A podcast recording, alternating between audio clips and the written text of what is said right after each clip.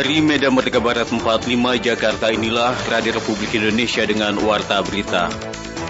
Kalau jalan tol ini dihubungkan dengan sentra-sentra produksi seperti itu, dihubungkan dengan kawasan pariwisata, dihubungkan dengan kawasan pertanian, dihubungkan dengan kawasan perkebunan, dan jalannya semulus ini. Karena kalau memang sudah kita berikan pemahaman dan sampai sebagaimana itu dia tetap tidak mau ya, nanti kita cari solusinya bareng. Sari Berita, Presiden Joko Widodo meresmikan tol Binjai, Stabat di Sumatera Utara. Bupati Sragen akan menindak tegas satu sekolah yang menolak divaksin. Inilah Warta Berita Selengkapnya hari Jumat tanggal 4 Februari 2022 bersama saya Sugandi Avandi. Dan saya Puspita Ayu.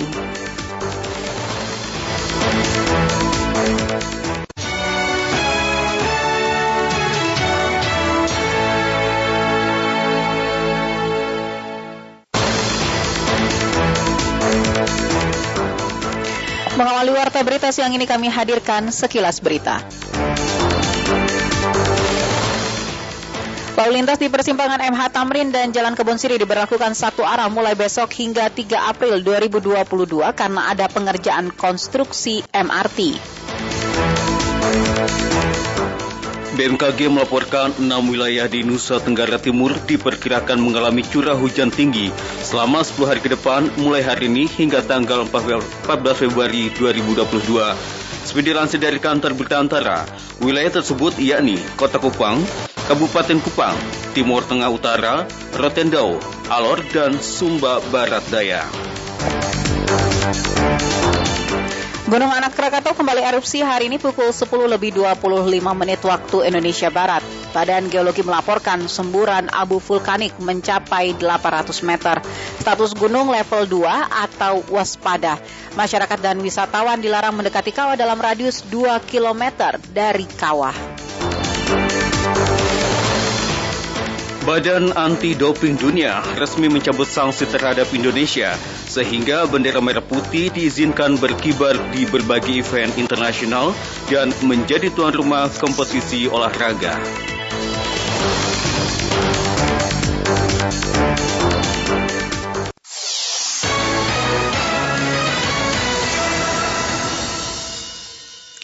Ya, mendengar Presiden Joko Widodo meresmikan jalan tol Binjai Stabat di Sumatera Utara. Tol akan terhubung dengan jalan trans dan jalan lainnya sehingga mempermudah mobilitas masyarakat dalam memasarkan hasil produk lokal. Berikut Pradipta Rahadi melaporkan.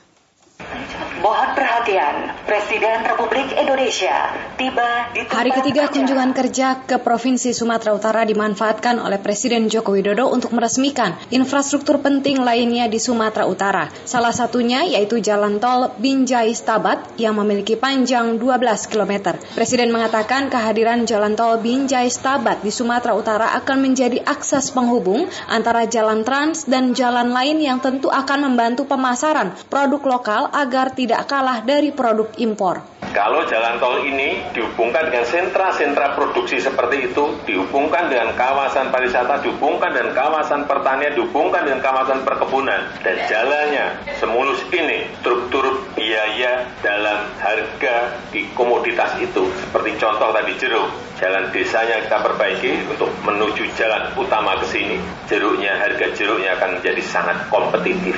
Saya berani menjamin tidak akan kalah harganya dibandingkan dengan harga-harga impor. Kita ini sering kalah produk kita dengan barang impor karena harga kita terlalu tinggi. Dan harganya terlalu tinggi itu disebabkan oleh biaya logistik yang mahal. Selain itu Presiden juga mengatakan jalan tol dan jalan trans tentu akan menghubungkan antara lokasi destinasi pariwisata yang ada di Provinsi Sumatera Utara sehingga wisatawan akan lebih mudah untuk mengakses destinasi pariwisata di Sumatera Utara. Jalan ini juga akan mempermudah akses ke berbagai destinasi wisata yang ada di Sumatera Utara. Misalnya kawasan wisata Bukit Lawang di Bahorok, kawasan wisata Tangkahan, kawasan wisata rohani Tuan Guru di Tanjung Pura Langkat. Dan ini kesempatan yang sangat baik untuk mengembangkan potensi-potensi yang ada di daerah. Potensi-potensi yang dikelola oleh masyarakat lokal. Sementara itu Gubernur Sumatera Utara Edi Ramayadi atas nama masyarakat Sumatera Utara menyampaikan rasa terima kasih atas pembangunan jalan tol Binjai Stabat yang sudah banyak membantu masyarakat memberi kemudahan berupa fasilitas infrastruktur untuk rakyat. Kami mengucapkan banyak terima kasih saya atas nama rakyat Sumatera Utara. Saya tidak tahu Ibu Sri Mulyani begitu sulit mungkin menganggarkan. Kami mendengar itu berkali-kali, termasuk Pak Basuki yang selalu membahas ini. Tapi kami laporkan Bapak Presiden dengan seksi satu ini dibuka, Stabat, yang pastinya dari Medan Stabat ini dua jam setengah, kami sekarang ini menjadi 45 menit, Bapak. Untuk diketahui, tol Binjai Stabat sepanjang 12 km merupakan seksi satu dari tol Binjai Langsa. Tol Binjai Langsa sendiri terdiri dari lima seksi, yaitu seksi pertama Binjai Stabat sepanjang 12,3 km, seksi 2 Stabat Tanjung Pura sepanjang 26,2 km, dan seksi 3 Tanjung Pura Pangkalan Brandan sepanjang 18 km, sedangkan seksi 4 Pangkalan Brandan Kuala Simpang sepanjang 44,2 km dan seksi 5 Kuala Simpang Langsa sepanjang 29 km. Demikian Pradita Rahadi Pro 3 RRI. Singapore Airlines kembali melayani penerbangan rute Singapura Denpasar pada pekan depan. Para pelaku wisata di Bali berharap penerbangan perdana dapat menjadi pematik bagi pemulihan ekonomi di Pulau Dewata. Berikut Hikmat Raharjo melaporkan. Singapore Airlines bakal kembali melayani penerbangan Singapura Denpasar Rabu 16 Februari 2022. Selain Singapore Airlines, Garuda Indonesia juga telah membuka layanan penerbangan Narita Jepang Denpasar. Layanan dua maskapai ini gayung bersambut dengan keputusan pemerintah. Pemerintah melalui Menteri Koordinator Bidang Kemaritiman dan Investasi Luhut Binsar Panjaitan telah mengumumkan pintu Bali dibuka bagi wisatawan internasional mulai hari ini. Ketua Umum Badan Pengurus Daerah Himpunan Pengusaha Muda Indonesia BPD HIPMI Bali, Agus Pandewidura menilai rencana Singapore Airlines sebagai game changer. Diakui masyarakat Bali sudah bosan dengan berbagai janji manis. Oleh karenanya pengusaha yang akrab disapa APW ini berharap rencana SQ melayani rute penerbangan ke Bali dapat terwujud. Jika rencana tersebut realisasi, diakini menjadi trigger dalam pemulihan perekonomian Pulau Seribu Pura. Harusnya iya, dan saya berharap ini akan menjadi acuan kepada maskapai lain, terutama maskapai kebanggaan kita Garuda Indonesia untuk bisa juga membuka rute-rute uh, internasionalnya. APW juga mengomentari layanan penerbangan Garuda Indonesia dengan rute Narita Jepang dan Pasar.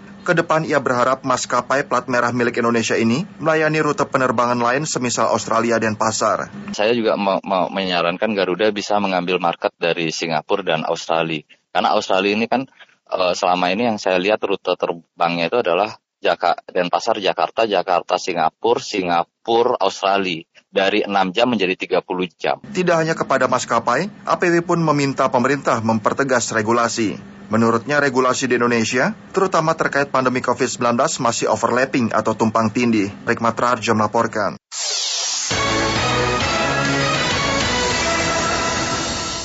Anda masih mendengarkan Warta Berita Radio Republik Indonesia. Satu sekolah non-formal di Desa Pengkol, Kecamatan Kedaung, Klaten, Jawa Tengah menolak divaksin COVID-19 karena meragukan status kehalalannya. Seperti diliput oleh Mulato Ishan, Bupati Kusdinar Untung Yuni Sukowati bakal menindak tegas sekolah tersebut kita lakukan pendekatan lagi lah.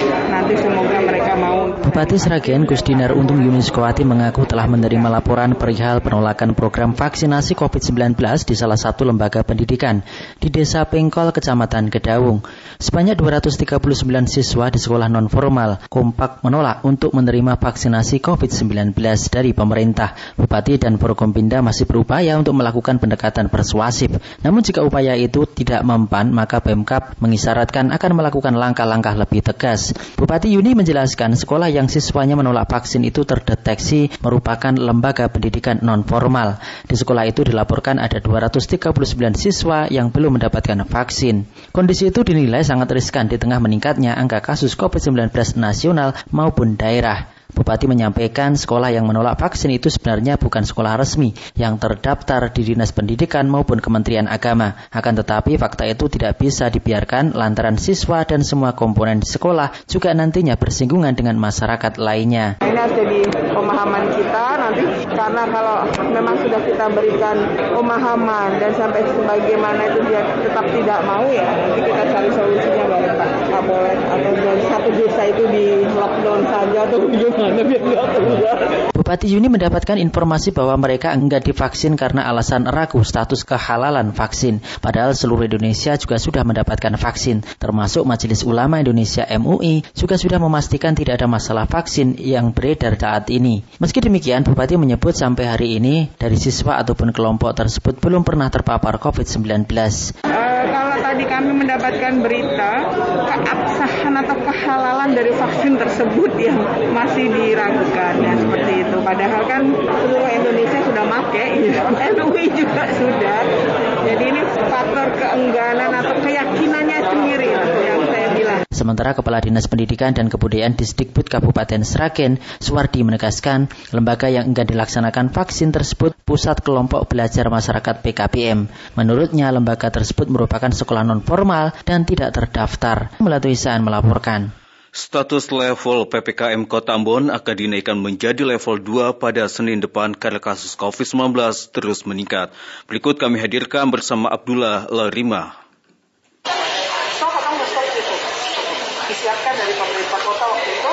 Ratusan positif COVID-19 kembali terkonfirmasi di kota Ambon, salah satunya bahkan meninggal dunia.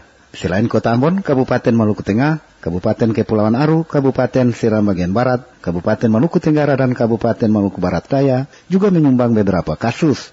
Dari data yang dirilis Satuan Tugas Penanganan COVID-19 Provinsi Maluku, update Kamis 3 Februari 2022 diketahui sebanyak 114 kasus baru terkonfirmasi di Kota Ambon plus satu pasien meninggal. Sementara yang terkonfirmasi di Kabupaten Maluku Tengah tercatat sebanyak 7 kasus, Kabupaten Kepulauan Aru 3 kasus, Kabupaten Seram bagian Barat 2 kasus, Kabupaten Maluku Tenggara 1 kasus, dan Kabupaten Maluku Barat Daya 1 kasus. Total kasus terkonfirmasi tercatat sebanyak 129 kasus. Menyikapi melonjaknya kasus COVID-19 dalam satu pekan terakhir, Wali Kota Ambon Richard Lohenapesi menegaskan, Kota Ambon akan kembali menerapkan PPKM level 2 pada Senin pekan depan instruksi Menteri Dalam Negeri, Ambon sudah masuk pada level 2 lagi. Kalau kemarin kita itu di level 1, sekarang dia naik ke level 2. Zona kemarin kita sempat hijau, sekarang dia sudah bergerak kembali ke zona kuning. Nah oleh karena itu dalam waktu dekat, kita akan mengambil langkah-langkah sesuai dengan kualifikasi PPKM level 2 ini dengan memperlakukan secara ketat aturan-aturan yang telah kita terapkan sama seperti yang pernah kita terapkan untuk level 2. Kepala Dinas Kesehatan Kota Ambon Dr. Wendy Pelupesi mengatakan, selain yang sudah terkonfirmasi, ada 25 aparatur sipil negara yang reaktif rapid antigen dan masih menunggu hasil swab PCR.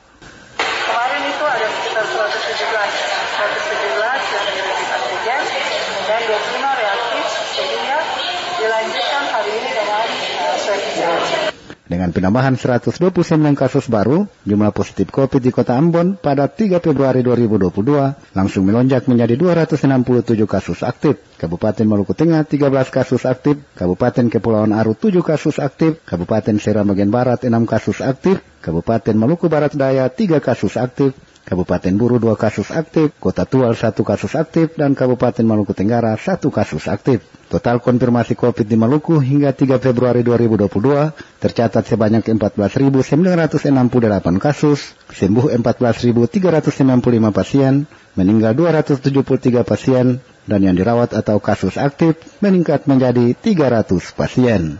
Abdullah Lorima melaporkan.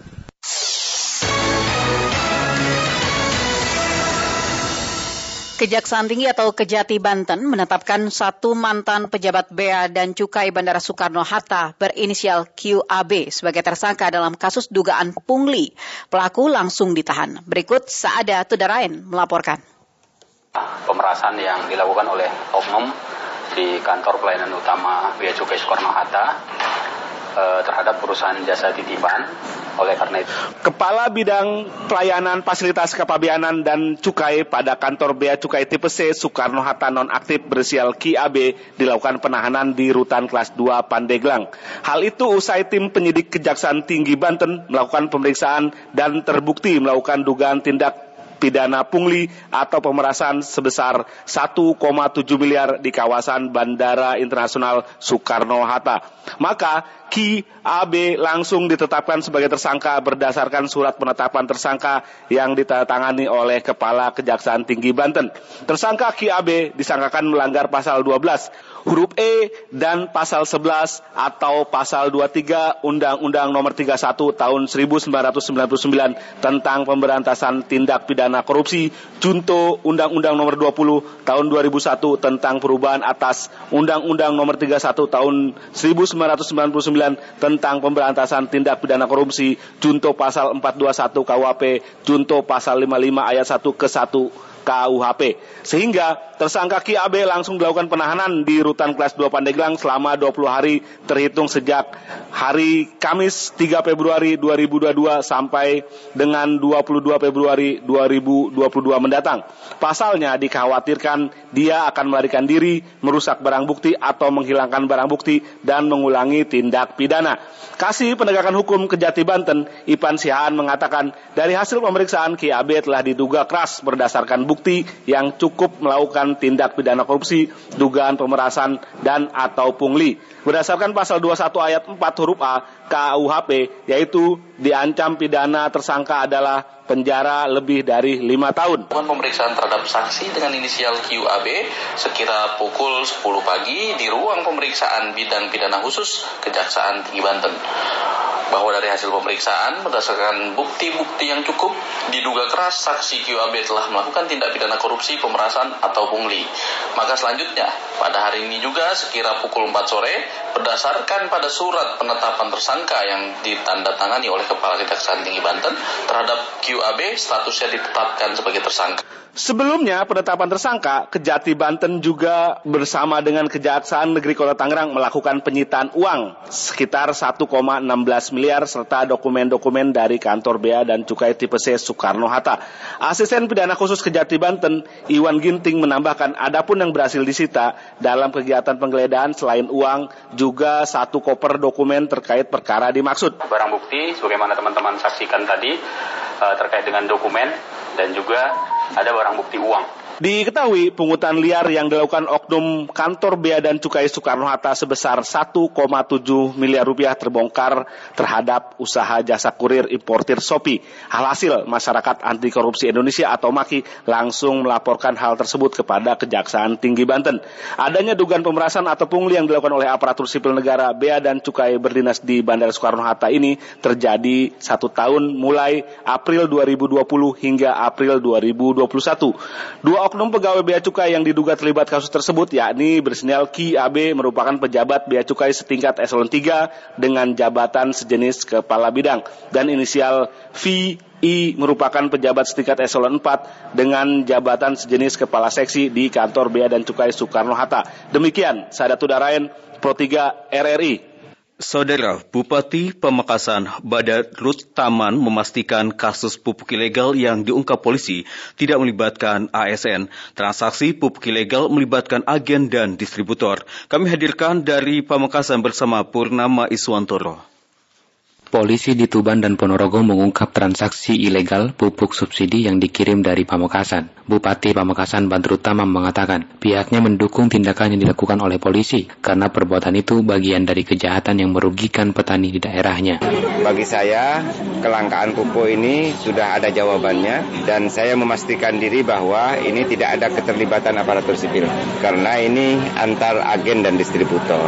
Badrut menyampaikan pihaknya akan melakukan evaluasi di internal pemerintahan dan akan mengusulkan kepada badan usaha milik negara BUMN yang menangani pupuk agar mencabut izin usaha dari agen yang terlibat dalam persoalan tersebut. Sementara itu Wakil Ketua Komisi 2 DPRD Pamekasan Ismail Ar-Rahim mengaku sangat kaget dengan adanya kasus itu. Beberapa waktu yang lalu ketika menjelang musim tanam padi itu para petani mengeluh karena kesulitan untuk mendapatkan pupuk bersubsidi.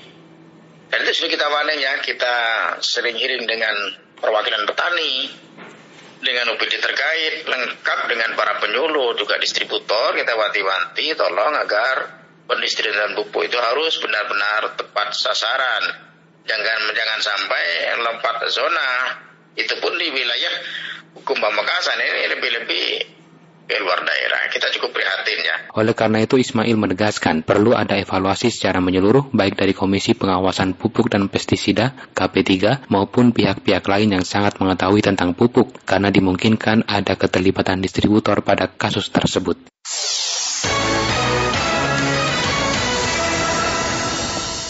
Berita mancanegara, pemimpin kelompok ISIS Abu Ibrahim al-Hashemi al-Quraisi meledakkan dirinya sendiri dan keluarganya saat penggerebekan terjadi di Suriah dan tewas seketika termasuk anak-anak.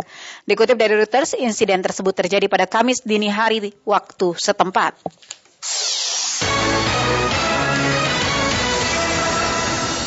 Kita beralih ke berita olahraga. Petenis top di tanah air akan meramaikan persaingan turnamen nasional Mandiri Tennis Open 2022 yang berlangsung di Jakarta mulai tanggal 6 hingga tanggal 13 Februari nanti. Berikut Adi Wiono melaporkan. Uh, untuk Mandiri Tennis Open ini, uh, salah satu uh, sistem prokes kita itu pemain peserta harus menunjukkan kartu vaksin atau bukti kalau dari vaksin.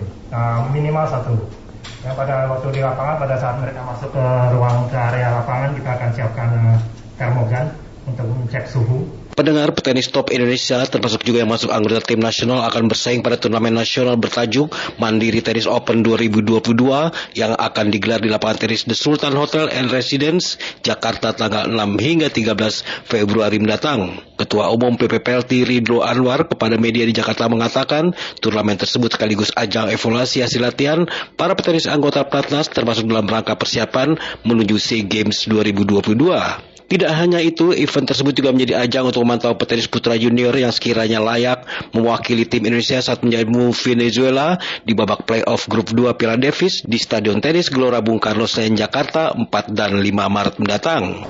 mudah-mudahan dengan adanya pertandingan-pertandingan ini memberikan semangat pada pemain-pemain untuk terus berlatih karena mereka hasil dari latihannya akan teruji di pertandingan.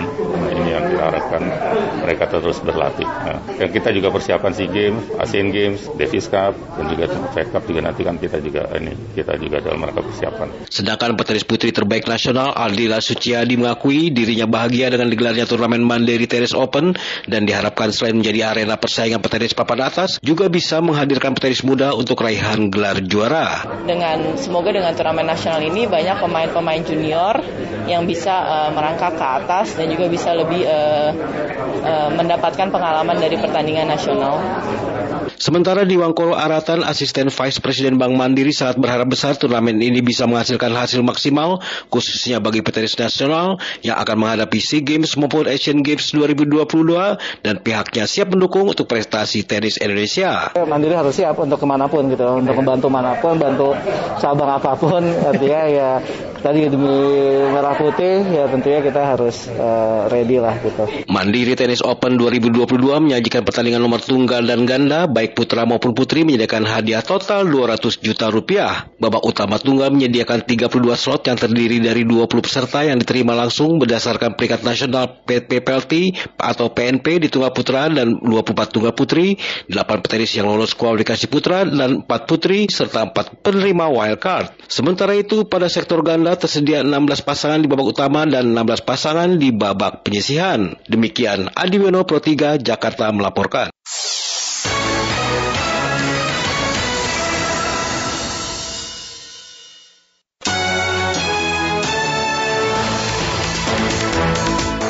Ya, mendengar demikian informasi dalam Warta Berita siang ini. Selepas ini, kami akan kembali menghadirkan Indonesia Menyapa Siang.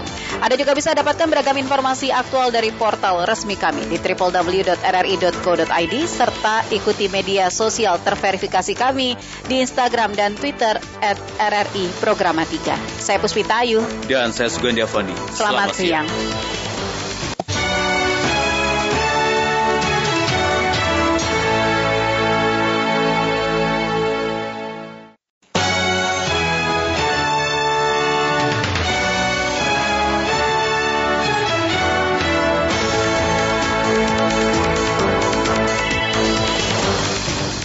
Dari Medan Merdeka Barat 45 Jakarta inilah Radio Republik Indonesia dengan Warta Berita. Kanker leher rahim atau kanker serviks merupakan penyebab kematian tertinggi kedua pada perempuan di Indonesia dengan jumlah 36.633 kasus menjatuhkan pidana terhadap salah satu angin Praitno Aji berupa pidana penjara selama 9 tahun.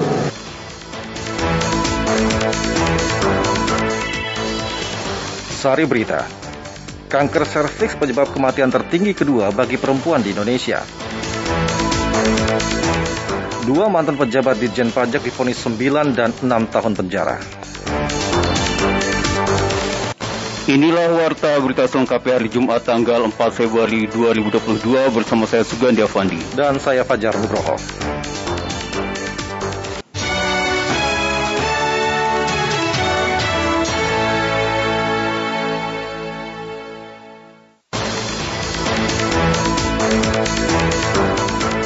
Warta berita malam ini kami hadirkan sekilas berita.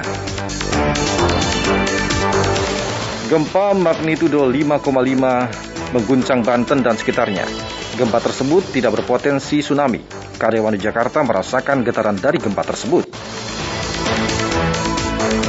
Polisi menyelidiki 12 hotel yang menjadi lokasi karantina kesehatan bagi para pelaku perjalanan luar negeri guna memastikan tidak ada lagi permainan karantina.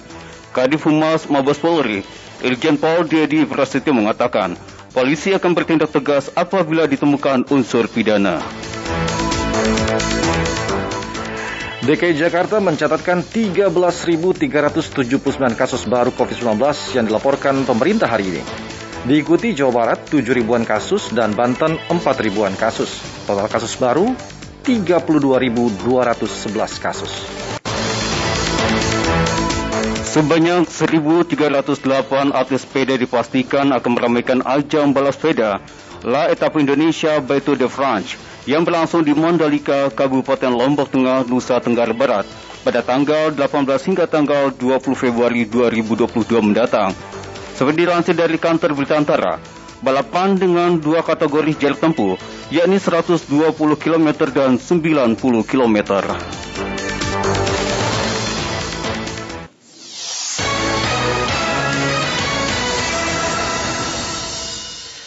Menteri Kesehatan Budi Gunadi Sadikin mengatakan kanker leher rahim atau kanker serviks penyebab kematian tertinggi nomor dua untuk perempuan di Indonesia.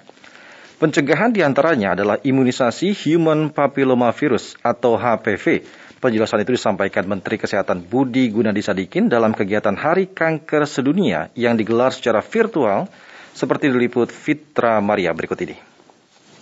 Terima kasih banyak uh, Pak Menteri. Berarti sekarang sudah resmi kita buka diskusi penting dalam rangka Hari Kanker Sedunia ini. Dr. Brahmana, 4 Februari selalu diperingati sebagai Hari Kanker Sedunia. Tahun ini, Hari Kanker mengusung tema Close the Care Gap. Tema ini bermakna pemerataan akses pelayanan kanker yang bermutu. Menteri Kesehatan Republik Indonesia, Budi Gunadi Sadikin mengatakan kanker payudara dan kanker leher rahim atau serviks merupakan dua jenis kanker terbanyak pada kelompok perempuan di Indonesia. Berdasarkan data Kementerian Kesehatan, kanker serviks menempati urutan kedua dengan angka kematian kanker tertinggi di Indonesia. Data terakhir menyebutkan jumlah kanker serviks sebanyak 36 ribu kasus. Menkes Budi menyebut tingginya kematian akibat kanker, salah satunya disebabkan karena deteksi dini yang masih rendah. Selain itu, Menkes juga mengajak masyarakat, terutama perempuan, ini, untuk melakukan vaksinasi HPV. rahim dapat dicegah dengan beberapa cara. Di antaranya, dengan melakukan imunisasi menggunakan Human Papillomavirus Vaccine atau HPV, serta deteksi dini lainnya. Pemerintah melalui Kementerian Kesehatan telah melakukan program demonstrasi imunisasi HPV sejak tahun 2016 dan di tahun 2020 hingga 2024 akan dilaksanakan demonstrasi pemberian imunisasi HPV di sembilan provinsi percontohan. Menurut sejumlah ahli, vaksinasi HPV disarankan sedini mungkin diberikan kepada perempuan sekitar usia 9 sampai 10 tahun Hal itu lantaran kanker serviks membutuhkan waktu 7 sampai 15 tahun di dalam tubuh manusia untuk berkembang. Konsultan onkologi ginekologi, dokter spesialis kebidanan dan kandungan, Andi Dharma Putra, juga mengajak para remaja putri dan perempuan dewasa untuk segera melakukan vaksinasi HPV sebagai upaya untuk mencegah kanker serviks. Kalau buat yang umurnya di bawah 14, 13 tahun atau ke bawah 9 sampai 13 tahun cukup dua kali. Bisa juga dikerjakan di rumah sakit dengan membawa anaknya ke klinik yang ada dokter objeknya atau dokter anak ya. Boleh dua-duanya sebenarnya mana yang sempat ya. Nah, kemudian akan dipenyuntikan biasa di lengan khusus untuk dewasa yang di atas 14 tahun sampai 49 tahun tapi hoki itu sampai 55 tahun ya. Itu diberikannya itu tiga kali diberikannya tiga kali sekarang bulan depan dan bulan ke-6 atau sekarang bulan kedua dua bulan dari sekarang atau bulan ke-6 tergantung merek vaksin yang ada. Sebagai informasi, virus HPV adalah virus yang dapat menginfeksi berbagai bagian di tubuh kita, salah satunya di bagian leher rahim. Virus HPV beresiko menjangkit pada orang yang suka berganti-ganti pasangan dalam hubungan seksual. Oleh karena itu, perempuan penting sekali untuk melakukan perlindungan secara primer melalui vaksinasi serta tidak melakukan hubungan seksual pada banyak orang. Dari Jakarta, Fitra Maria Pro 3, RRI. Salah satu penyebab masih tingginya kasus kanker di Indonesia karena deteksi dini yang masih rendah. Pasien datang ke rumah sakit dalam kondisi stadium yang tinggi. Dari Palangkaraya, Nata Diharso melaporkan. Memperingati Hari Kanker 4 Februari 2022, isu soal pelayanan dan belum meratanya penanganan kanker di Indonesia menjadi pembahasan yang menarik. Di Indonesia, berbagai problematika pelayanan kanker memang masih diwarnai oleh ketersediaan rumah sakit dan perlengkapan dan sarana penunjang penanganan kanker yang masih terbatas. Kepada sejumlah wartawan, salah satu penggiat pelayanan kanker, Dr. Ibnu Pratowo menyebut harus ada perubahan sistem dan juga bagaimana menekankan pentingnya deteksi dini. Masalah yang sering terjadi di Indonesia, pasien datang pada stadium yang sudah lanjut dan juga tingkat survivalnya rendah. Selain itu masalah lainnya adalah para petugas medis kurang dalam deteksi pengenalan penyakit dini kanker. Selain itu juga perlu adanya pemerataan sumber daya manusia, rumah sakit yang harusnya merata di tiap provinsi, dan juga pemerataan dalam hal pembiayaan dan pendanaan. Eh, keterlambatan itu eh, pasien datang eh, ada pada, pada fasilitas kesehatan, terutama pada pelayanan kanker, bisa terjadi karena dua hal, yaitu pasien delay Hal ini bisa terjadi karena pasien melakukan pengobatan alternatif terlebih dahulu. Sementara itu seorang pengamat kesehatan publik Muhammad Fauzi Kurniawan mengungkap, memang ada sejumlah hal yang perlu diperbaiki soal pelayanan penyakit kanker, mengingat terbatasnya rumah sakit khusus kanker yang biasanya hanya berada di Sumatera dan Jawa saja. Selain itu tenaga ahli dan dokter profesional di bidangnya pun juga masih belum merata di Indonesia, sehingga perlu perhatian dan atensi ekstra dari pemangku kepentingan. Memang persoalan mengenai kanker ini masih menjadi persoalan kesehatan yang cukup mendapatkan porsi yang lebih dari daftar panjang dan rentetan penyakit di negara Indonesia. Nah, jadi memang semakin banyak populasi penduduknya dan geografisnya cenderung baik, ini kemungkinan ketersediaan rumah sakit semakin banyak. Investasinya lebih mudah kalau dari sisi ekonomi. Karena bangunnya murah, dapat bangunannya bagus, Nah, investasi pengembaliannya juga lebih cepat karena penduduknya populasinya besar. Kini menjadi tugas pemerintah dan masyarakat mendorong edukasi soal deteksi dini kanker dan datang ke rumah sakit sebelum terlambat ditangani. Demikian Nato Diwarso melaporkan.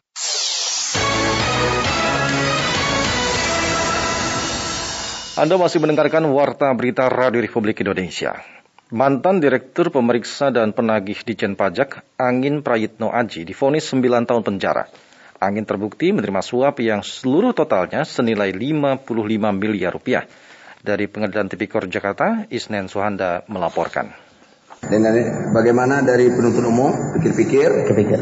Ya, okay. Dengan demikian maka Majelis Hakim Pengadilan Tipikor Jakarta pada Pengadilan Negeri Jakarta Pusat memponis mantan Direktur Pemeriksaan dan Penagihan Direktorat Jenderal Pajak DJP Angin Prahyitno Aji dengan ponis 9 tahun penjara. Menurut Ketua Majelis Hakim Pasal Henry, terdakwa terbukti bersalah melakukan tindak pidana korupsi. Menjatuhkan pidana terhadap terdakwa satu Angin Prahyitno Aji berupa pidana penjara selama 9 tahun dan denda sebesar 500 juta rupiah subsidiar 3 bulan penjara dengan perintah supaya terdakwa tetap ditahan. Sementara itu Dadan Ramdhani, mantan Kepala Subdirektorat Kerjasama dan dukungan pemeriksaan Ditjen Pajak tahun 2016-2019 diponis 6 tahun penjara. Menjatuhkan pidana tera-tera dua, Dadang Ramdhani berupa pidana penjara selama 6 tahun, dikurangi selama telah berada dalam tanah, dan denda sebesar 300 juta rupiah, subsidiar dua bulan kurungan dengan perintah supaya telah tetap ditahan. Atas ponis tersebut, Angin Prayitno Aji dan Dadan Ramdhani akan pikir-pikir dulu. Bagaimana Pak Angin Prayitno Aji mau pikir-pikir dulu atau nyatakan banding atau menerima baik silakan. Terima kasih Yang Mulia, kami akan pikir-pikir. Pikir-pikir. Oke, penasihat hukum pikir-pikir. Dadan Ramdhani saya serahkan ke penasihat hukum yang mulia pikir-pikir. Pikir-pikir. Pikir-pikir tujuh hari ya. Jangan lewat. Kalau lewat nanti menerima baik putusan itu. Ponis majelis hakim sama dengan tuntutan jaksa penuntut umum KPK dari Jakarta Muhammad Hasan Suhanda Pro 3 RRI kita beralih ke informasi lainnya. Wakil Gubernur Jakarta Ahmad Riza Patria tidak mengambil pusing atas pernyataan dari Ketua DPRD DKI Jakarta. Prasetya Marsudi yang menyebut tidak ada investor yang tertarik dengan Formula E. Berikut Alfred Tuter melaporkan. Ketua DPRD, Ketua DPRD bilang um, Wakil Gubernur Jakarta Ahmad Riza Patria di Balai Kota tak mempermasalahkan pendapat Ketua DPRD DKI Jakarta Prastyo Edi Marsudi yang menyebutkan tidak ada investor yang tertarik dengan Formula E. Menurutnya itu merupakan pendapat personal yang diyakini bagian dari proses demokrasi di Indonesia. Riza menekankan hal itu tak hanya berlaku bagi Ketua DPRD Prastyo Edi Marsudi saja, tapi kepada siapa saja yang ingin mengkritik pelaksanaan Formula E. Adapun yang terpenting kata dia, semua pihak kompak dalam membangun bangsa Indonesia, tentunya melalui caranya masing-masing. Silakan semua punya, ini Indonesia ini kan negara yang demokrasi, reformasi, semua boleh berpendapat. Yang penting kompak, bersatu, membangun bangsa dengan cara masing-masing. Ya. Pernyataan Pemprov ini langsung mendapat respon beragam dari masyarakat. Ada yang meminta semua pihak menunggu proses pelaksanaan, ada pula yang menagih kepastian dari pelaksanaannya. Saya Dina sebagai warga Jakarta melihat bahwa pelaksanaan formal ini masih berproses ya. ya jadi ya sebaiknya kita tunggu aja. Saya sih percaya ini akan berjalan ya. Saya Robert sebagai warga Jakarta berharap uh, Wabuk bisa memberikan kepastian soal siapa sponsornya udah ada atau belum bukan jawaban seperti itu sih. Sebagai informasi, kekhawatiran pras sapaan akrab Ketua DPRD DKI Jakarta ini datang dari event Formula E yang sejak awal dinilai dirinya syarat sebagai agenda politik. Mengingat dalam perjalanannya di awal Gubernur Jakarta Anies Baswedan mengundang tujuh fraksi di DPRD DKI Jakarta untuk makan malam dan mangkir dari paripurna interpelasi yang diajukan fraksi PDIP dan PSI. Kemudian adanya perubahan penyelenggara event yang awalnya dipegang oleh Pemprov Jakarta melalui instruksi gubernur pada Dinas Pemuda dan Olahraga dengan anggaran pembiayaan komitmen fee sebesar 560 miliar rupiah. Namun di 2021 Anies menyatakan Pemprov tak terlibat karena penyelenggaraan Formula E merupakan bisnis to bisnis. Ditambah Anies menunjuk anggota DPR RI Ahmad Saroni sebagai ketua pelaksana Formula E yang berlatar belakang politikus, termasuk masa jabatan Anies yang akan berakhir di Oktober 2022 mendatang. Dari Jakarta, Alfred Suter Pro 3 RRI.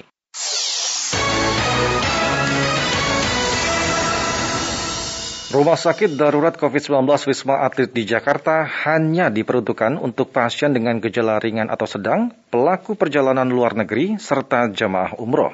Hal ini karena hunian tempat tidur terus meningkat. Safira Amalia melaporkan.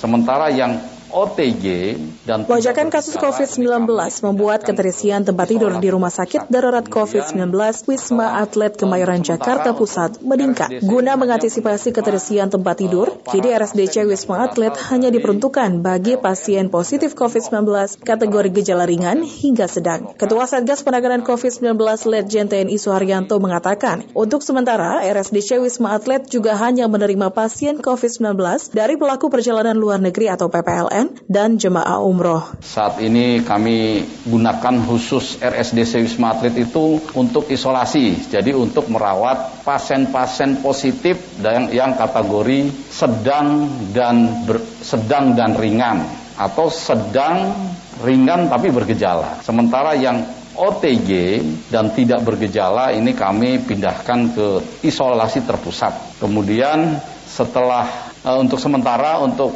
RSDC ini hanya menerima uh, para pasien yang berasal dari PPLN dan dari umroh Sementara untuk pasien-pasien transmisi lokal, ini kami bekerja sama khusus untuk DKI, isolasi di isolasi-isolasi terpusat. Sementara untuk seluruh Indonesia, kami sudah berkoordinasi dengan seluruh kepala daerah Jawa dan Bali khususnya, karena Jawa Bali ini sekarang menyumbang kasus positif nasional hampir 87 persen. Ini yang membuat kami prioritas dan mereka sudah menyiapkan isoter-isoter. Data kami seluruh Indonesia adalah sekitar 75 ribu lebih. Sebelumnya pada Kamis 3 Februari 2022, tingkat keterisian tempat tidur RSDC Wisma Atlet Kemayoran Jakarta mencapai 63 persen atau lebih tinggi dari batas aman yang ditetapkan oleh WHO. Dari total 8.173 kapasitas tempat tidur yang tersedia, 5.174 di antaranya telah terisi. Koordinator Humas RSDC Wisma Atlet Kemayoran, Kolonel Kas Dr. Mintoro Sumego mengungkapkan total kumulatif pasien Omikron sebanyak 1.203 pasien. 96 persen di antaranya telah dinyatakan sembuh dan kembali ke rumah. Sementara sisanya masih menjalani perawatan. Kumulatif yang dilawat di Wisma Atlet ada 1.203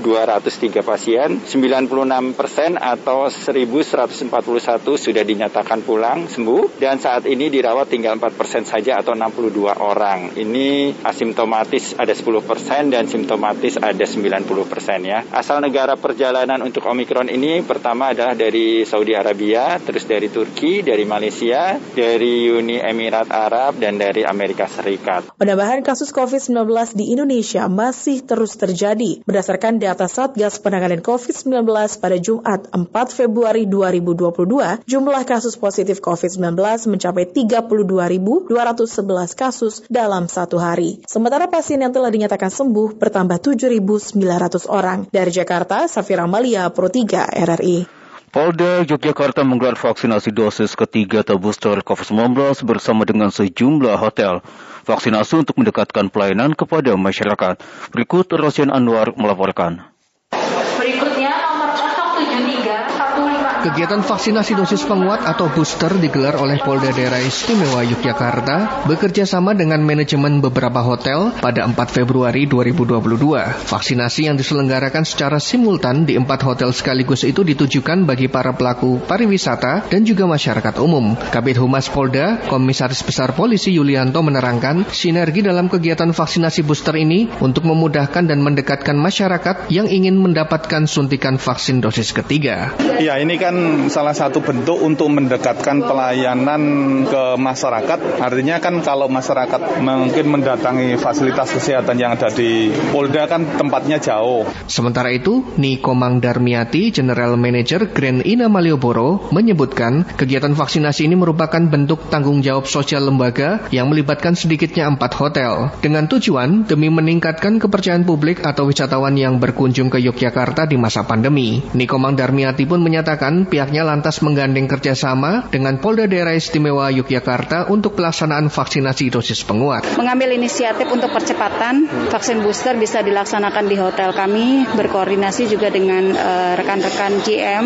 Dalijo, seniman ketoprak yang mengikuti vaksinasi booster, mendukung penuh kegiatan vaksinasi yang ditujukan untuk memperkuat imunitas masyarakat, khususnya dalam menghadapi varian baru COVID-19.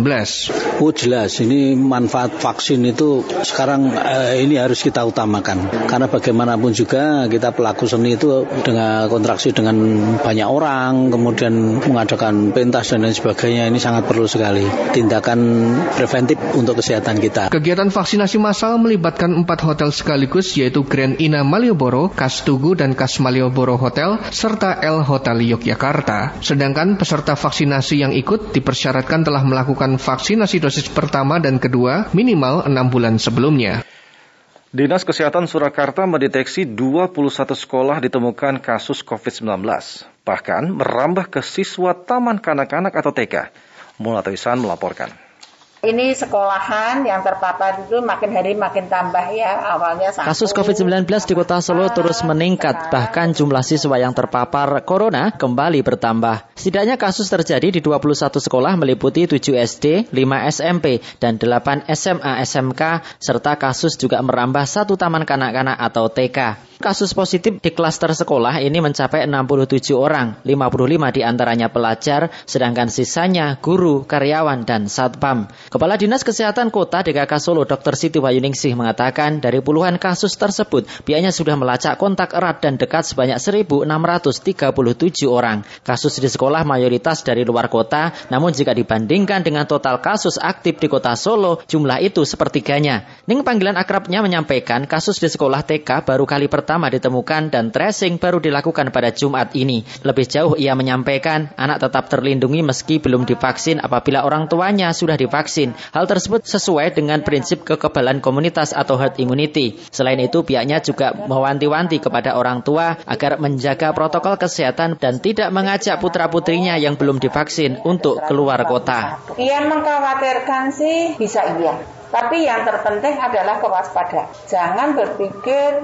oh iya gejalanya ringan. Tapi mikirlah, gejala ringan, iya, tapi potensi menularkan. Jadi tolong untuk prokesnya ini ya masyarakat ya. Ya kita siap, tidak siap harus siap. Karena Omikron sudah masuk, anak-anak kan sebetulnya bisa bisa terhindar sebetulnya. Kalau dalam satu rumah itu prokesnya bagus, satu rumah. Sekretaris Dinas Pendidikan Distrik Kota Solo, Dian Renata mengatakan, belum belum ada sekolah yang mengajukan penurunan kapasitas pembelajaran tatap muka PTM dari 100% menjadi 50%, meskipun sudah ada diskresi dari Kementerian Pendidikan, Kebudayaan, Riset, dan Teknologi. PTM digantikan PJJ hanya sekolah-sekolah yang terdapat temuan kasus positif. Nah, kebetulan kita mengambil eh, yang sementara saat ini, kebijakannya sampai hari ini, itu kita mengambil kata yang eh, dapat melaksanakan 100%, jadi bukan 50%. Dengan eh, setiap kemungkinan evaluasi kebijakan. Dian mengakui banyak orang tua siswa yang memiliki pendapat berbeda mengenai PJJ dan PTM.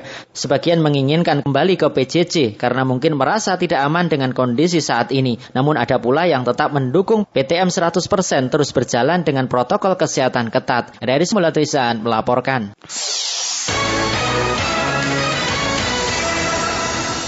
Kita beralih ke berita mancanegara. Organisasi Kesehatan Dunia WHO mengaku khawatir dengan subvarian COVID-19 Omicron BA2 karena sulit diidentifikasi. Subvarian yang disebut dengan Omicron siluman telah terdeteksi di lima negara Afrika. Menurut pantauan WHO, sudah ada 57 negara yang mendeteksi kasus Omicron siluman tersebut.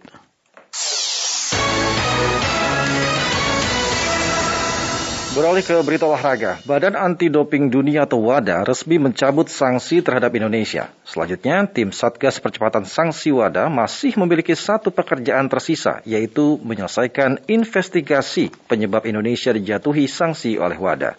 Berikut Niar Abdul Itiloli melaporkan. Niar. Baik, terima kasih Fajar dan juga Sugandi pendengar uh, hari ini Kementerian Pemuda dan Olahraga Republik Indonesia Kemenpora RI bersama dengan Satgas Percepatan Penghapusan Sanksi dan Investigasi Sanksi WADA dari uh, secara resmi mengumumkan bahwa Indonesia telah bebas dari sanksi WADA atau uh, Badan Anti Doping Dunia. Dan pengumuman ini disampaikan langsung oleh Menpora Zainuddin Amali bersama Ketua Satgas yang juga merupakan Ketua Umum uh, Komite Olahraga Indonesia atau NOC Indonesia Raja Sabta Oktohari sore ini di kantor Kemenpora RI di kawasan Senayan. Meski telah resmi dicabut, namun Satgas masih memiliki satu tugas tersisa yaitu menjadi yang yang menjadi salah satu amanat uh, dari Presiden Joko Widodo yaitu melakukan investigasi terkait penyebab penjatuhan sanksi WADA kepada Indonesia.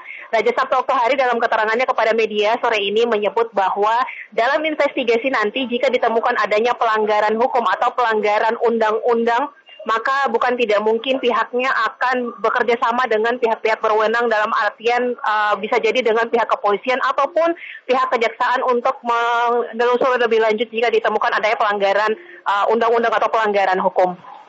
Terkait dengan investigasi sendiri, tadi kami sudah berkoordinasi dengan Pak Menpora. Kami akan menunggu surat resmi yang akan berkomunikasi dengan para stakeholder dari aparat hukum, baik itu kepolisian maupun kejaksaan dan lain-lain agar uh, prosesnya semuanya bisa dilakukan se uh, transparan mungkin bahwa apa pun yang terjadi ini harus bisa dicari di mana salahnya dan di, dan akan menjadi modal supaya tidak dilakukan di ke depan hari. Terima kasih Pak Menpora atas uh, amanahnya. Dan pendengar, meskipun juga uh, Indonesia telah dibebaskan uh, atau dilepaskan dari sanksi wadah, namun uh, dalam kinerjanya ke depan, dalam tiga bulan ke depan, uh, Lembaga Anti Doping Indonesia atau LADI ini juga akan di, uh, diukur kembali atau ditinjau kembali kinerjanya oleh uh, wadah termasuk di antaranya adalah uh, melaksanakan salah satu tugasnya yaitu mengumpulkan sampel doping dari atlet-atlet uh, dari berbagai cabang olahraga yang ada di Indonesia ditargetkan dalam kuarter pertama atau Q pertama ini ada sekitar uh, di atas 150-an sampel uh, doping yang akan dikumpulkan dari para atlet di Indonesia. Demikian untuk sementara Sugandi dan juga Fajar yang dapat kami laporkan dari kawasan Senayan, Niar Abdul Itiloli, Pro 3 RRI.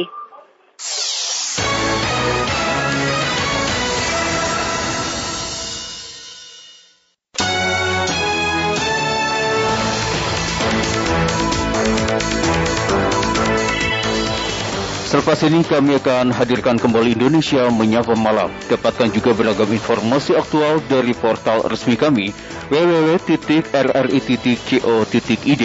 serta ikuti media sosial terverifikasi kami di Instagram dan Twitter at LRI Programa 3. Saya Suganda Fandi. Dan saya Fajar Nugroho. Selamat malam.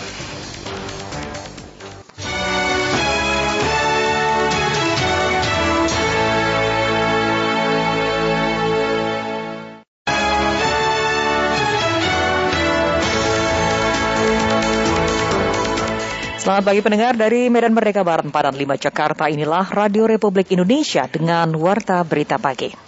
Telah memerintahkan Menko Marinvest selaku koordinator PPKM Jawa dan Bali, serta Menko Perekonomian selaku koordinator PPKM luar Jawa Bali untuk segera mengevaluasi level PPKM. Dan menargetkan dalam RPJMN tahun 2024 minimal 98 persen penduduk Indonesia harus menjadi peserta program JKN.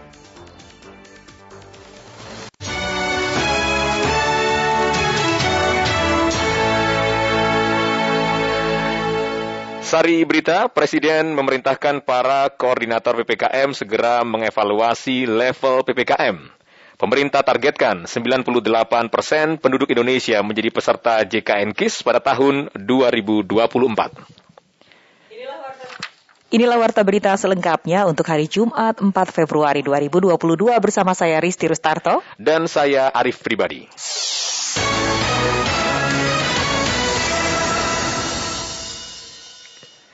Pendengar mengawali warta berita pagi ini, kami sampaikan sekilas berita utama. Kasus baru COVID-19 di Indonesia per 3 Februari kemarin bertambah 27.197 orang, dengan DKI Jakarta melaporkan pasien baru terbanyak, yaitu sebesar 10.117 pasien. Presiden Joko Widodo mengatakan masyarakat yang terpapar COVID-19 varian Omikron dapat disembuhkan tanpa harus ke rumah sakit.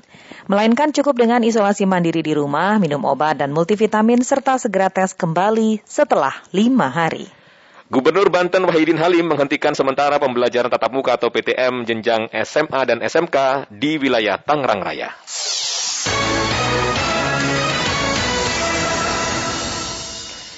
Presiden Joko Widodo memerintahkan para koordinator PPKM untuk mengevaluasi level PPKM baik di wilayah Jawa Bali maupun di luar Jawa Bali. Evaluasi level PPKM menurut Kepala Negara harus dilaksanakan menyusul meningkatnya kasus positif COVID-19 yang meningkat di Indonesia. Pradita Radi melaporkan. Perkembangan peningkatan kasus terkonfirmasi COVID-19 yang terjadi di Indonesia terus mendapat perhatian Presiden Joko Widodo. Per Kamis 3 Februari 2022, kasus bertambah sebanyak 27.197. Karenanya Presiden memerintahkan kepada para koordinator PPKM baik di wilayah Jawa Bali dan luar Jawa Bali untuk mengevaluasi level PPKM sesegera mungkin. Evaluasi PPKM menurut Kepala Negara harus dilaksanakan menyusul peningkatan kasus positif COVID-19 di Indonesia. Telah memerintahkan Menko Marinvest selaku koordinator PPKM Jawa dan Bali, serta Menko Perekonomian selaku koordinator PPKM luar Jawa Bali untuk segera mengevaluasi level PPKM. Presiden Jokowi lantas tidak lupa untuk mengingatkan masyarakat agar tetap tenang dan tetap disiplin menerapkan protokol kesehatan secara ketat yang tentu juga harus dipastikan terawasi dengan baik pelaksanaannya oleh pemerintah daerah setempat bersama pengawasan dari pihak Polri dan juga TNI. Saya kembali mengingatkan masyarakat untuk tetap tenang dalam menghadapi berbagai varian baru COVID-19. Tetap disiplin, menjaga protokol kesehatan, dan kurangi aktivitas yang tidak perlu. Bagi yang belum divaksin agar segera divaksin. Bagi yang sudah divaksin lengkap dan sudah waktunya untuk disuntik vaksin penguat, booster, agar segera vaksin booster. Sebelumnya, Ketua Satgas Penanganan COVID-19 sekaligus Kepala BNPB Letjen Suharyanto mengatakan bahwa pasien COVID-19 bergejala ringan dan sedang ditangani di Rumah Sakit Darurat COVID Wisma Atlet Kemayoran. Adapun yang tidak bergejala akan dikerahkan ke pusat isolasi terpusat. Saat ini kami gunakan khusus RSDC Wisma Atlet itu untuk isolasi, jadi untuk merawat pasien-pasien positif yang, yang kategori sedang dan ber, sedang dan ringan atau sedang ringan tapi bergejala. Sementara yang OTG dan tidak bergejala ini kami pindahkan ke isolasi terpusat. Kemudian setelah e, untuk sementara untuk RSDC ini hanya menerima e, para pasien yang berasal dari PPLN dan dari umroh Sementara untuk pasien-pasien transmisi lokal, ini kami bekerja sama khusus untuk DKI isolasi di isolasi-isolasi terpusat. Berdasarkan data Satgas Penanganan COVID-19 per 3 Februari 2022, kasus terkonfirmasi positif COVID-19 di Indonesia bertambah 27.197 kasus, sehingga jumlah total kasus mencapai 4.414.483 kasus. Sedangkan kasus aktif COVID-19 di Indonesia mencapai 115.275 kasus. Dari Jakarta, Pradipta Rahadi, Pro 3 RRI. Kasus positif persebaran COVID-19 di Kabupaten Sukoharjo kembali meningkat sehingga membuat pemerintah daerah memperlakukan kebijakan level 2 dan mulai membatasi berbagai kegiatan masyarakat. Berikut laporan Edwi Puryono. Jadi bisa kami sampaikan untuk saat ini kasus aktif kami per tanggal 29 eh, kemarin 51 kasus. Saudara rasio pelacakan atau tracing kontak erat pasien positif COVID-19 di Sukoharjo masih belum ideal. Padahal langkah itu menjadi kunci keberhasilan pengendalian pandemi. Saat ini rasio tracing di Sukoharjo masih satu berbanding 8 atau satu orang pasien positif dengan 8 kontak erat. Padahal rasio tracing idealnya adalah satu berbanding 15 atau satu kasus dengan 15 kontak erat. Hal itu mengemuka saat berlangsung berlangsung rapat koordinasi rakor penanganan COVID-19 di kantor Bupati Sukoharjo yang dihadiri jajaran Forkopimda. Juru bicara Satgas Penanganan COVID-19 Kabupaten Sukoharjo, Dr. Junia Wahdiyati mengatakan dalam pertemuan tersebut dibahas tren kenaikan kasus harian dan upaya pencegahan persebaran pandemi COVID-19. Direktur RSUD itu juga tidak memungkiri ada kenaikan kasus selama beberapa hari terakhir dan didominasi klaster keluarga dan klaster sekolahan. Hal itu seiring munculnya klaster sekolah di wilayah Kecamatan Kartosuro, di mana terdapat terdapat puluhan santri yang terpapar COVID-19 sehingga pembelajaran tatap muka PTM ditiadakan sementara. Jadi bisa kami sampaikan untuk saat ini kasus aktif kami per tanggal 29 kemarin 51 kasus dan ini didominasi memang klasternya klaster keluarga. Tetapi juga ada klaster sekolah. Nah saat ini untuk yang kasus yang terakhir kemarin memang belum masuk sebagai data nilaian ya, baru nanti masuk di minggu ini. Nah kami sampaikan untuk yang kasus kemarin ditemukan ada ada di salah satu sekolah kami, boarding school di Kecamatan Kartasula, yang di situ ditemukan ada 34 kasus confirm baru. Akibat terjadi kenaikan kasus, Pemkap Sukoharjo juga kembali memperlakukan PPKM level 2 atau orange, sehingga beberapa kegiatan harus dalam pemantauan. Kepala Satpol PP Pemkap Sukoharjo Heru Indarjo mengatakan, untuk langkah pertama ini pihaknya masih bersifat persuasif dan sebisa mungkin memberikan edukasi kepada masyarakat jika ternyata ditemukan kerumunan untuk tetap menjaga jarak dengan menggunakan sistem banyu mili. Tapi kita tidak tidak represif, namun kita persuasif. Persuasif. Ya, persuasif. Okay. Kalau terja sampai terjadi ada kerumunan yang menghabiskan itu, setelah itu harus membanyumili. Bupati Sukoharjo Eti Suryani mengatakan pada posisi PPKM level 2 ini pihaknya mengencarkan percepatan vaksinasi yang menyasar ke masyarakat umum di berbagai sentra vaksinasi. Program vaksinasi dosis ketiga atau booster dan anak menurutnya tetap menjadi prioritas utama akselerasi percepatan vaksinasi. Langkah itu dilakukan guna mewujudkan herd immunity atau kekebalan kelompok masyarakat. Pemerintah Kabupaten Dompu Nusa Tenggara Barat akan memperketat pengawasan isolasi. Selain memastikan ketersediaan tempat tidur, pemerintah kabupaten juga menyediakan tiga lokasi untuk isolasi dan karantina bagi para pekerja migran hingga warga lokal yang terpapar COVID-19 saat ini. Mujtahidin melaporkan selengkapnya. Kita sudah Omikron varian baru COVID-19 diyakini sudah masuk ke Pulau Sumbawa. Satu orang diduga terpapar COVID-19 varian Omikron dan saat ini informasinya sedang dirawat di karantina Kabupaten Sumbawa Besar. Agar penyebarannya terpantau dan penanganannya bisa optimal, Pemkap Dompu akan mempertegas penanganan pasien COVID. Kepala Dinas Kesehatan Kabupaten Dompu Maman mengatakan penataan ulang karantina dan isolasi diperketat untuk mengantisipasi penyebaran. Pemerintah hanya mengizinkan warga yang terpapar untuk diisolasi terpusat yang disediakan pemerintah. Selain untuk memudahkan pemantauan, pasien ini juga untuk meminimalisir penularan ke masyarakat lain. Kita sudah terlalu ini karena kasus tidak ada yang bertambah, tidak ini kita ya seolah-olah sudah lenyap ini. Uh, padahal kita lupa untuk membendung kembali. Maman menambahkan tiga lokasi karantina terpadu itu adalah RSUD Dompu bagi pasien dengan gejala. Sementara untuk Rumah Sakit Lapangan Senggilo dan Rumah Sakit Pratama Manggelewa bagi pasien tanpa gejala. Bed di tiga lokasi itu jauh lebih mencukupi sehingga tidak perlu dikhawatirkan. Selain karantina terpadu, pemerintah desa diwajibkan membuat satu lokasi untuk karantina di tingkat desa. Karantina yang dibangun desa ini dalam pengawasan petugas puskesmas dan puskesmas pembantu. Terpisah Sekretaris Daerah Kabupaten Dombu Gatot Gunawan Perantauan Putra khawatir penyebaran Omikron akan semakin cepat. Selain sistem penularan jauh lebih cepat dari varian sebelumnya, juga saat ini masyarakat Dompu mulai abai prokes. Gatot meminta tim gugus tugas untuk kembali mengaktifkan operasi justisi untuk menegakkan prokes di ruang publik. Nanti akan akan ada uh, nanti kita anu, kita untuk Pak Bupati ya dengan Forkopindanya akan ada rapat khusus. Prokes ini lanjut Gatot dirasa sangat penting meski sudah mendapat vaksin hingga dua kali. Protokol kesehatan COVID-19 dengan menerapkan pola 3M wajib kembali dilakukan untuk meminimalisir serangan COVID-19 varian Omikron. Pemerintah Provinsi DKI Jakarta berencana menyalurkan kembali bantuan sosial di tengah meningkatnya kasus COVID-19 saat ini. Berikut laporan Alfred Suter. Yang paling baik itu berkoordinasi, berinteraksi. Dialog. Wakil Gubernur Jakarta Ahmad Riza Patria di Balai Kota menyampaikan bantuan sosial akan kembali disalurkan seiring meningkatnya kasus COVID-19. Namun kali ini baru diberikan bagi mereka warga yang tengah menjalani isolasi mandiri. Adapun sumber pendanaan diyakini bisa berasal dari anggaran pendapatan dan belanja daerah atau APBD. Ia menegaskan rencana ini masih ada di tahap usulan sehingga ketika sudah diputuskan nanti baru akan keluar aturan resminya. Dana bansos itu maksudnya untuk isoman. Ya, berapa? Belum, belum, belum diputuskan. Apa, Pak? Ya, bantuan DKI punya kewenangan nggak sih, Pak, buat memutuskan sepihak tanpa koordinasi?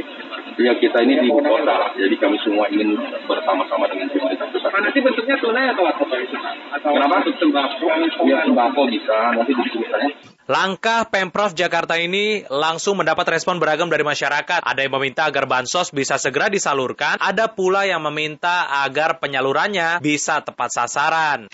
Saya Wina sebagai warga Jakarta Utara meminta agar penyaluran bisa dilakukan tepat sasaran. Jangan salah-salah, nanti malah nggak berguna. Saya Boy sebagai warga Jakarta meminta itu bisa disalurkan secepatnya ya bansos kepada warga yang isoman. Sebagai informasi, usulan bansos yang kembali disalurkan Pemprov Jakarta ini menyusul tren kasus COVID-19 yang terus meningkat di Jakarta. Hal itu tergambar dari tingkat keterisian atau bed occupancy rate bor tempat tidur pasien COVID-19 di rumah sakit rujukan yang ada. Data Pemprov menyebutkan keterisian rumah sakit telah mencapai 60%. Begitu pula di ruang intensive care unit atau ICU yang telah mencapai 28%. Dari Jakarta, Alfred Stuter Pro 3 RRI.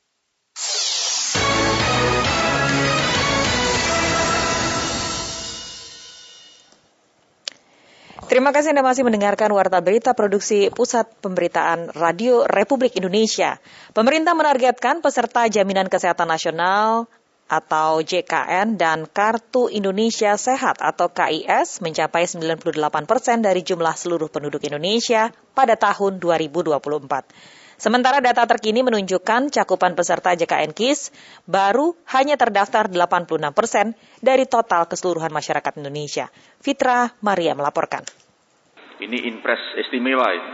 Karena impres pertama tahun 2022 itu impresnya adalah tentang apa percep, uh, Presiden Joko Widodo mengeluarkan instruksi Presiden nomor 1 tahun 2022 tentang optimalisasi pelaksanaan program jaminan kesehatan nasional. Melalui impres tersebut diharapkan cakupan peserta BPJS Kesehatan dapat meningkat. Menteri Koordinator Bidang Pembangunan Manusia dan Kebudayaan Menko PMK Muhajir Effendi mengatakan penerbitan impres tersebut bertujuan untuk mengejar target cakupan peserta JKN KIS hingga 98 persen dari jumlah penduduk di Indonesia pada tahun 2024. Namun saat ini cakupan peserta JKN KIS yang baru terdaftar sebanyak 235,7 juta jiwa atau sekitar 86 persen dari total masyarakat di Indonesia. Pelaksanaan program JKN telah dirasakan manfaatnya oleh masyarakat, khususnya masyarakat miskin yang dan tidak mampu. Oleh karena itu, pemerintah memiliki komitmen kuat untuk melanjutkan program JKN ini dan menargetkan dalam RPJMN tahun 2024 minimal 98 persen penduduk Indonesia harus menjadi peserta program JKN. Tadi juga sudah ditekankan oleh Bapak Wamenkes. Sebagai salah satu program prioritas nasional, program JKN harus mendapat dukungan dan partisipasi semua pemangku kepentingan. Dalam upaya mengoptimalkan program JKN KIS, Direktur Utama BPJS Kesehatan Ali Gufron Mukti menegaskan perlunya keterlibatan dan kolaborasi para pemangku kepentingan serta stakeholders terkait. Oleh karena itu, pihaknya membeberkan enam rencana aksi yang akan dilakukan BPJS Kesehatan atas terbitnya impres tersebut. Pertama, mengintegrasikan akses pelayanan kesehatan JKN KIS dengan nomor induk kependudukan. Kedua, mengoptimalkan pelayanan yang promotif dan preventif terhadap fasilitas kesehatan, serta meningkatkan jumlah kerjasama BPJS Kesehatan dengan Faskes. Perluasan kerjasama dengan Faskes Kesehatan melalui peningkatan jumlah SKTP dan SKTL optimalisasi penegakan kepatuhan melalui peningkatan kerjasama dengan kementerian lembaga dan pemerintah daerah untuk mengkaitkan dalam mendapatkan pelayanan publik. Peningkatan kolektibilitas iuran melalui kerjasama dengan kementerian lembaga dan pemerintah daerah untuk memastikan pembayaran iuran JKNK secara tepat, jumlah dan juga tepat waktu. Sejauh ini, Faskes yang sudah bekerja sama dengan BPJS Kesehatan pada tahun 2021 sebanyak 23.608 di tingkat Faskes pertama dan 2.810 fasilitas kesehatan rujukan tingkat lanjutan yang telah bekerja sama dengan BPJS Kesehatan. Dari Jakarta, Fitra Maria Pro 3, RRI.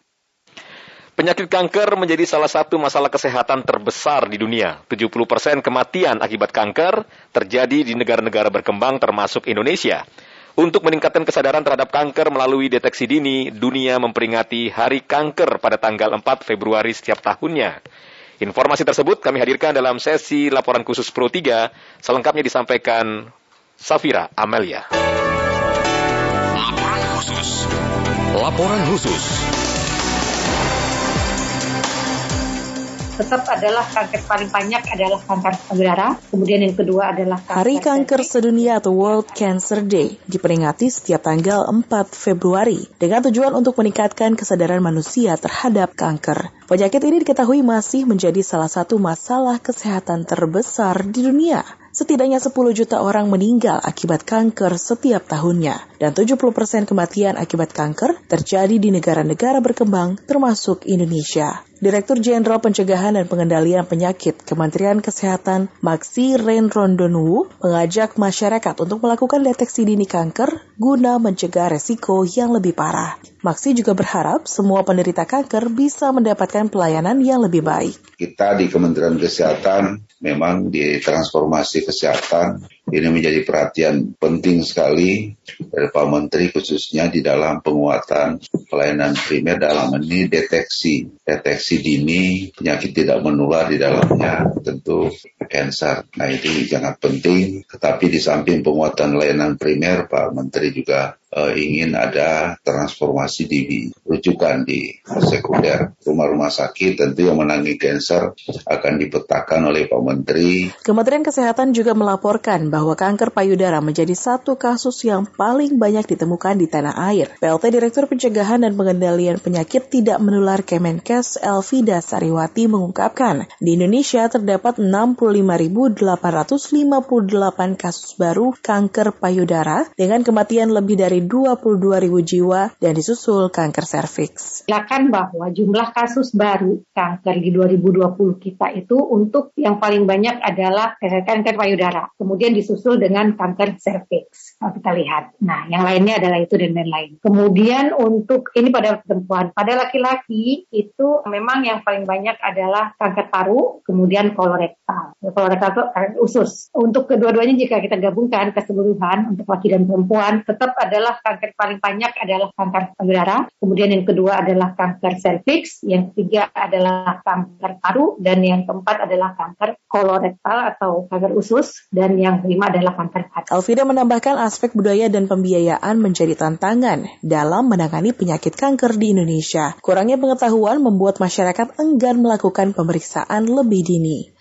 Ketua Yayasan Kanker Payudara Indonesia YKPI, Linda Agung Gemelar mengungkapkan, tingginya kasus baru dan tingkat kematian kanker payudara di Indonesia dikarenakan mayoritas penderita datang pada stadium lanjut. Nah, yang menjadi concern dari Yayasan Kanker Payudara Indonesia sekarang ini adalah bagaimana kita bisa menekan kejadian kanker payudara stadium lanjut. Karena dari data Globalken kita dengar bahwa 66 ribu jiwa kasus baru dengan tingkat kematian 22 ribu jiwa, artinya eh, 70 persen meninggal karena datang pada stadium lanjut. Lebih lanjut, YKPI pun tak henti mengajak masyarakat untuk melakukan screening dan deteksi dini terhadap kanker. Hari Kanker Sedunia pertama kali dicetuskan pada 4 Februari tahun 2000. Hari Kanker Sedunia terus berkembang menjadi gerakan positif dalam meningkatkan kesadaran kepada masyarakat di seluruh dunia akan pentingnya menjaga kesehatan. Dengan mengusung tema Hari Kanker Sedunia 2022 Close the Care Gap atau menutup kesenjangan perawatan, memberikan makna bahwa ketidakadilan dalam perawatan kanker di seluruh dunia masih terjadi. Tema ini juga diharapkan dapat mengurangi stigma negatif di masyarakat. Semua pihak diharapkan memiliki kesadaran atas pentingnya penyamarataan perihal perawatan kanker tanpa membeda-bedakan. Laporan khusus. Kami juga menyoroti bagaimana Hari Kanker Sedunia yang diperingati setiap tanggal 4 Februari memiliki komentar dari masyarakat. Berikut liputan bersama Tomo Hakim.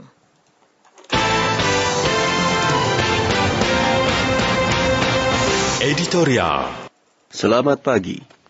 Hari ini tanggal 4 Februari diperingati sebagai Hari Kanker Sedunia atau World Cancer Day. Tahun ini, kampanye Hari Kanker Sedunia mengusung tema Close the Care Gap atau Hentikan Kesenjangan Perawatan.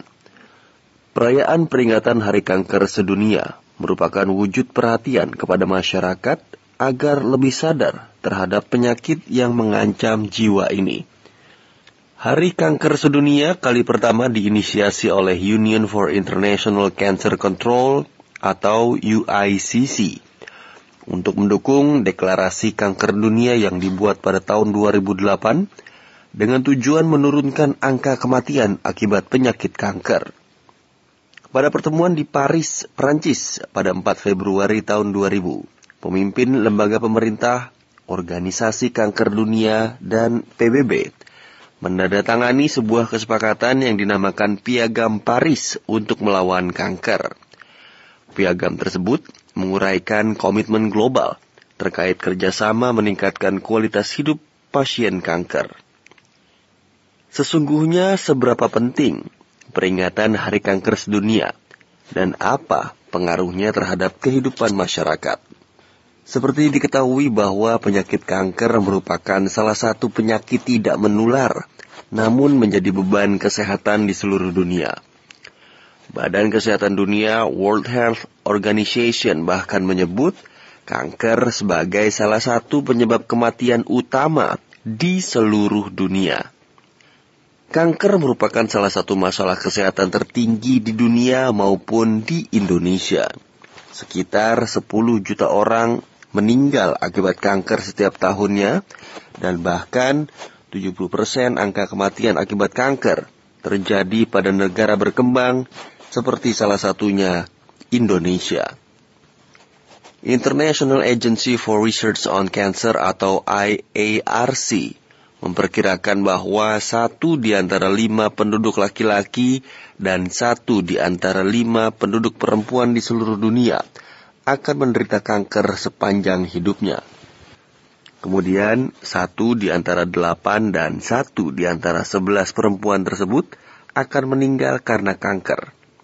Karenanya, pantaslah bila kanker merupakan salah satu penyakit yang berbahaya dengan angka kematian tertinggi di dunia. Selain itu, data riset kesehatan dasar atau Riskesdas Kementerian Kesehatan tahun 2013 dan tahun 2018 menunjukkan adanya peningkatan prevalensi kanker di Indonesia dari 1,4 persen menjadi 1,49 persen. Sedangkan data yang bersumber dari Rumah Sakit Kanker Darmais pada tahun 2018 menunjukkan Kasus kanker terbanyak adalah kanker payudara sebesar 19,18 persen, diikuti kanker serviks 10,69 persen, dan kanker paru-paru 9,89 persen. Jenis kanker yang hanya terjadi pada wanita yaitu payudara dan serviks merupakan penyumbang terbesar dari seluruh jenis kanker. Angka kesakitan kanker di Indonesia menggambarkan pola yang sama dengan pola yang terjadi di dunia. Namun setidaknya 43% kematian akibat kanker dapat dicegah apabila kita menghindari faktor risiko dan deteksi dini secara berkala. Tidak hanya itu, adanya kesetaraan dan keadilan perawatan bagi seluruh pasien pengidap kanker juga menjadi kunci bagi keberhasilan memerangi penyakit ini. Di sinilah peran penting pemerintah memberikan jaminan kesehatan bagi masyarakat Indonesia. Dengan adanya peringatan Hari Kanker Sedunia bertema Hentikan Kesenjangan Perawatan, diharapkan setiap orang menyadari untuk berkomitmen dan bertindak agar tercapai kemajuan yang kuat mengurangi dampak global dari kanker. Tentu, literasi publik dan politik terkait kanker juga diperlukan guna meningkatkan pengetahuan, mengurangi rasa takut, serta menyingkirkan segala macam mitos dan kesalahpahaman mengenai penyakit kanker. Dengan begitu, sikap dan perilaku masyarakat terhadap penyakit berbahaya tersebut secara perlahan akan berubah ke arah yang lebih baik. Sekian komentar, selamat pagi.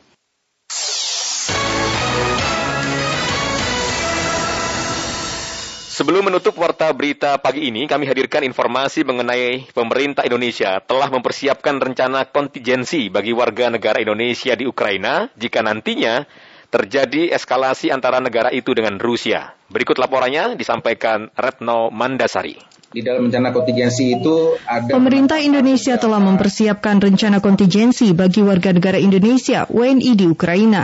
Rencana kontingensi sendiri berdasarkan peraturan Menteri Luar Negeri nomor 5 tahun 2018 adalah rencana untuk menghadapi risiko yang telah dipetakan. Dalam pengarahan pers mingguan Kamis 3 Februari secara daring, Direktur Perlindungan WNI dan Badan Hukum Indonesia Kementerian Luar Negeri Yuda Nugraha mengatakan, rencana kontingensi tersebut dibuat sebagai antisipasi jika terjadi eskalasi akibat tensi antara Ukraina dan Rusia sejak beberapa pekan terakhir. Dijelaskan Yuda, 131 WNI yang berdomisili di Ukraina saat ini terpantau dalam kondisi aman. Uh, lebih lanjut lagi, uh, KBRI juga bekerja sama dengan Kemlu dan juga beberapa perwakilan uh, di wilayah dekat dengan Ukraina kita telah membangun apa yang kita sebut sebagai rencana kontingensi untuk mengantisipasi jika ada eskalasi di kemudian hari. Menurut Yuda, Kedutaan Besar RI Kiev juga secara intensif menjalin komunikasi dengan para WNI, serta mengimbau agar tetap waspada dan memperbarui kabar melalui informasi yang disebar oleh KBRI. Dan juga uh, tetap uh, waspada dan selalu uh, berkomunikasi dengan uh, KBRI. KBRI juga sudah membangun uh, WhatsApp group uh, untuk seluruh uh, 131 WNI tersebut untuk memastikan uh, jalur komunikasi uh, antara KBRI dan juga uh, warga negara kita yang ada di sana selalu terjalin. Awal pekan ini, Amerika Serikat mengerahkan sebanyak 3.000 tentaranya di dekat perbatasan Ukraina, yakni 2.000 pasukan disebar ke Polandia dan Jerman, sedangkan 1.000 pasukan dari Jerman ke Romania. Juru bicara Pentagon John Kirby menyebut tidak ada satupun pasukan Amerika Serikat yang ditempatkan di Ukraina. Kirby turut menegaskan penempatan pasukan di perbatasan Ukraina adalah sebagai bentuk komitmen mendukung NATO. Situasi saat ini menuntut kita untuk memperkuat sikap pencegahan dan pertahanan di sisi timur NATO. Presiden Biden telah menegaskan bahwa Amerika Serikat akan menanggapi meningkatnya ancaman terhadap keamanan dan stabilitas Eropa. Komitmen kami terhadap pasal 5 NATO dan pertahanan kolektif tetap kokoh. Presiden Ukraina Volodymyr Zelensky menyatakan menginginkan penyelesaian tensi dengan Rusia dilakukan melalui jalur diplomasi. Pengiriman pasukan dilakukan Amerika Serikat setelah Rusia menolak menarik 100 ribu tentaranya dari perbatasan dengan Ukraina. Rusia melalui Wakil Menteri Luar Negeri Alexander Grushko menyatakan langkah itu akan mempersulit kompromi antara kedua belah pihak atas tensi yang terjadi. Di masing-masing status tersebut Dari Jakarta, Retno Mandesari Pro 3 RRI. Dan juga ditetapkan langkah-langkah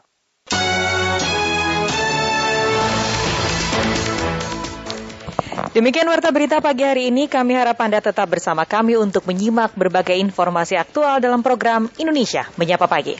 Dapatkan juga informasi aktual dalam portal resmi kami www.rri.co.id serta ikuti media sosial terverifikasi kami di Instagram dan Twitter at RRI Programa 3. Saya Risti Rustarto. Dan saya Arif Pribadi. Terima kasih untuk perhatian Anda. Selamat, Selamat pagi. pagi.